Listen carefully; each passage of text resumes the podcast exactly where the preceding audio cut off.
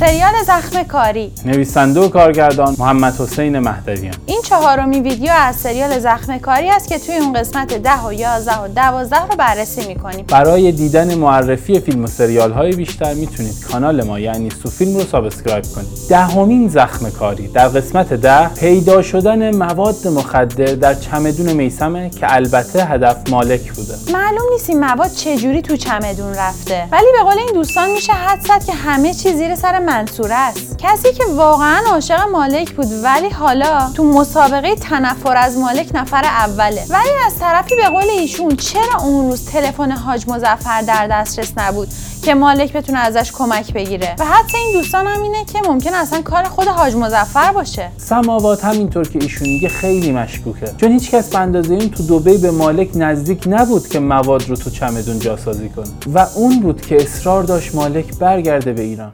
باید بری تهران. برم؟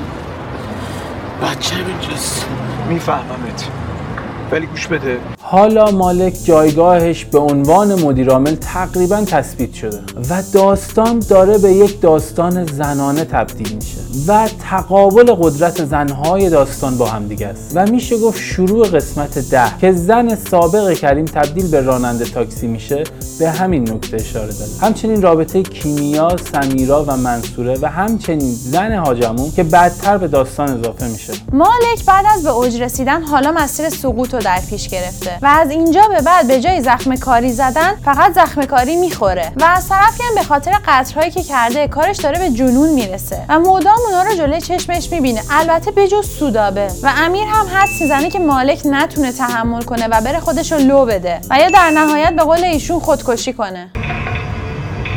خوبی؟ های مالکی سکانس خون در حمام کارگردانی خیلی خوبی داشت و کلا لحظات ترسناک این قسمت به قول این دوستان خیلی برجسته تر بود.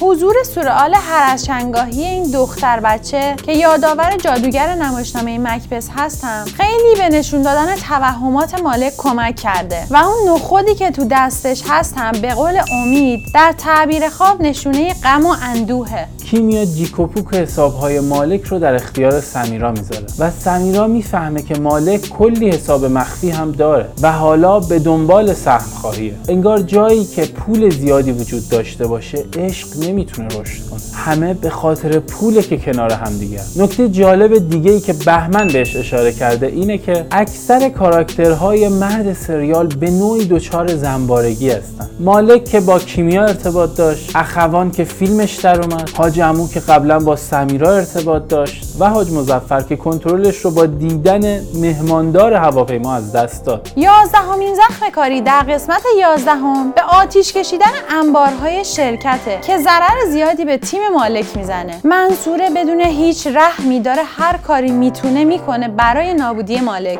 همینطور داره کم کم موفق میشه میثم رو هم تو تیم خودش بیاره و میثم هم با اتفاقی که براش افتاد بیشتر از قبل به باباش مشکوک شده. به قول امید شاید کیمیا جاسوس منصوره باشه، چون اون بود که خبر داشت میرن دبی و اون بود که میدونست کی انبار الاستیکا پر میشه. در کل به قول علی وجود نقش کیمیا قطعا پیچیده‌تر از این حرفاست. عصبانی شدن سمیرا به خاطر زندانی شدن میثم در دبی میتونه یک مشکل شخصیت پردازی باشه، چون سمیرا قبلا به خاطر خودکشی میثم انقدر عصبانی نشد، ولی چرا حالا باید به خاطر زندانی شدنش اینجوری از کوره در بره؟ و به قول ایشون تا حالا فکر می‌کردیم سمیرا فقط شهرک‌سازی براش مهمه، در واقع خانه مهمه نه خانواده، ولی یهو ورق برگشت. یه مو از سر میثم کم شه روزگارتون رو سیاه می‌کنم. چرا اومدیم حرف بزنیم دعوا ندارم. به نظر میاد با پیدا شدن کسی که موادای ناصر رو گردن بگیره، ناصر به ایران برگرده و همراه منصوره محکمتر جلوی مالک وایسن. یه نکته این که وقتی منصوره میخواد از در خونه بره بیرون، مهناز جوری رفتار میکنه که انگار بار اولشه، مثل اینکه صحنه ها توی تدوین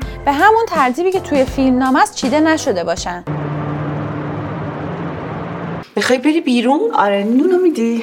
در جای از این قسمت میبینیم که اشاره میشه به قسمت آخر سریال بازی تاج و تخت، همون جایی که مادر اژدها توسط جان اسنو کشته میشه و جوری دکوپاژ شده که به قول مرضیه میشه احتمال داد که در آخر منصوره‌ای که حالا تبدیل به مادر اژدها شده توسط مالک کشته میشه. به قول مصطفی سکانس های ماشینی توی سریال خیلی زیاد شده که اکثرا هم یک مدل فیلم برداری شدن. ما هم اینو قبول داریم، ولی برای اینکه این سکانس ها از خشکی در بیاد مهدویان به دوربین حرکت نرمی داده که به نظر میاد انگار کسی داره مخفیانه بهشون نگاه میکنه. 12مین زخم کاری در قسمت 12 رو سمیرا به مالک میزنه، از یک طرف سهم خواهیش، از یک طرف دیگه اینکه بی پرده اعلام میکنه که میثم بچه حاجمو نه مالک.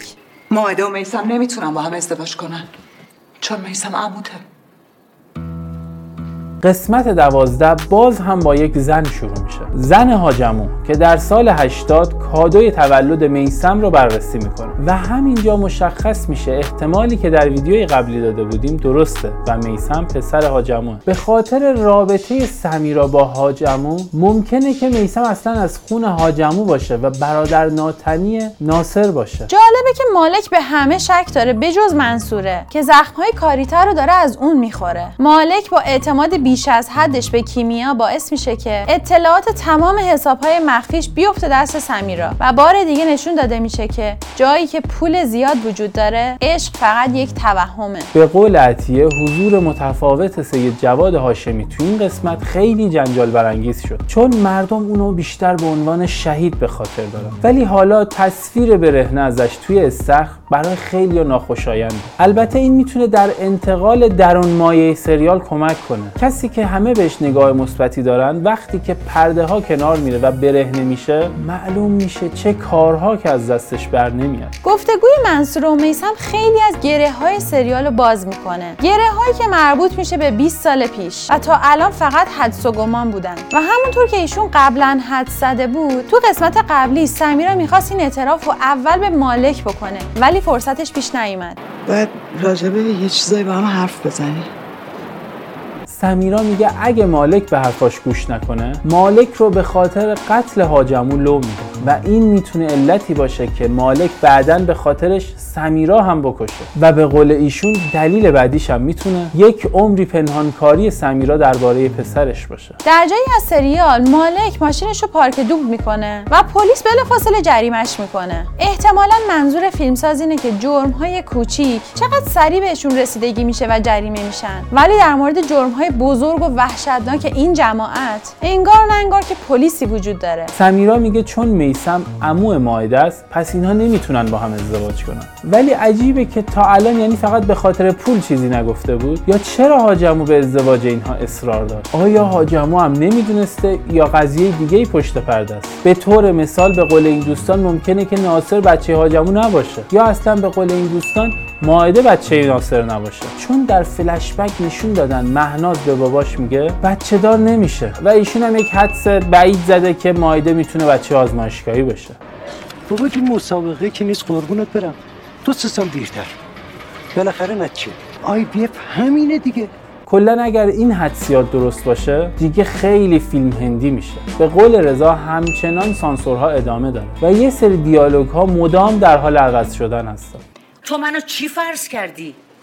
یکی از ایرادهایی که شما زیاد به این سریال گرفتید اینه که تو بعضی نماهای پشت هم لباس کاراکترها و یا اجزای صحنه تغییر میکنن که این میتونه ایراد منشی صحنه باشه که تو ویدیوی قبل هم بهش اشاره کردیم و اینجا هم باز شاهدش بودیم. مثلا به قول حسین تو قسمت 11 قبل اومدن مائده سمیرا روی صندلی آبی میشینه، اما بلافاصله تو نمای بعدی اونو دور یه میز دیگه با صندلی‌های چوبی میبینیم.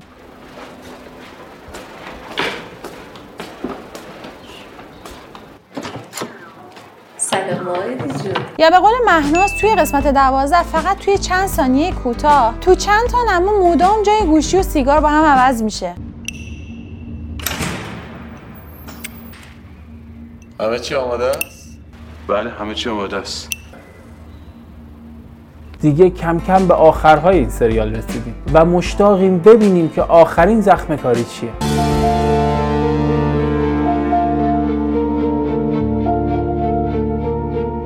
برای برای مشاهده این پادکست به صورت ویدیویی به آیدی یوتیوب ما سو فیلم و یا آیدی اینستاگرام ما sufi_couple مراجعه کنید.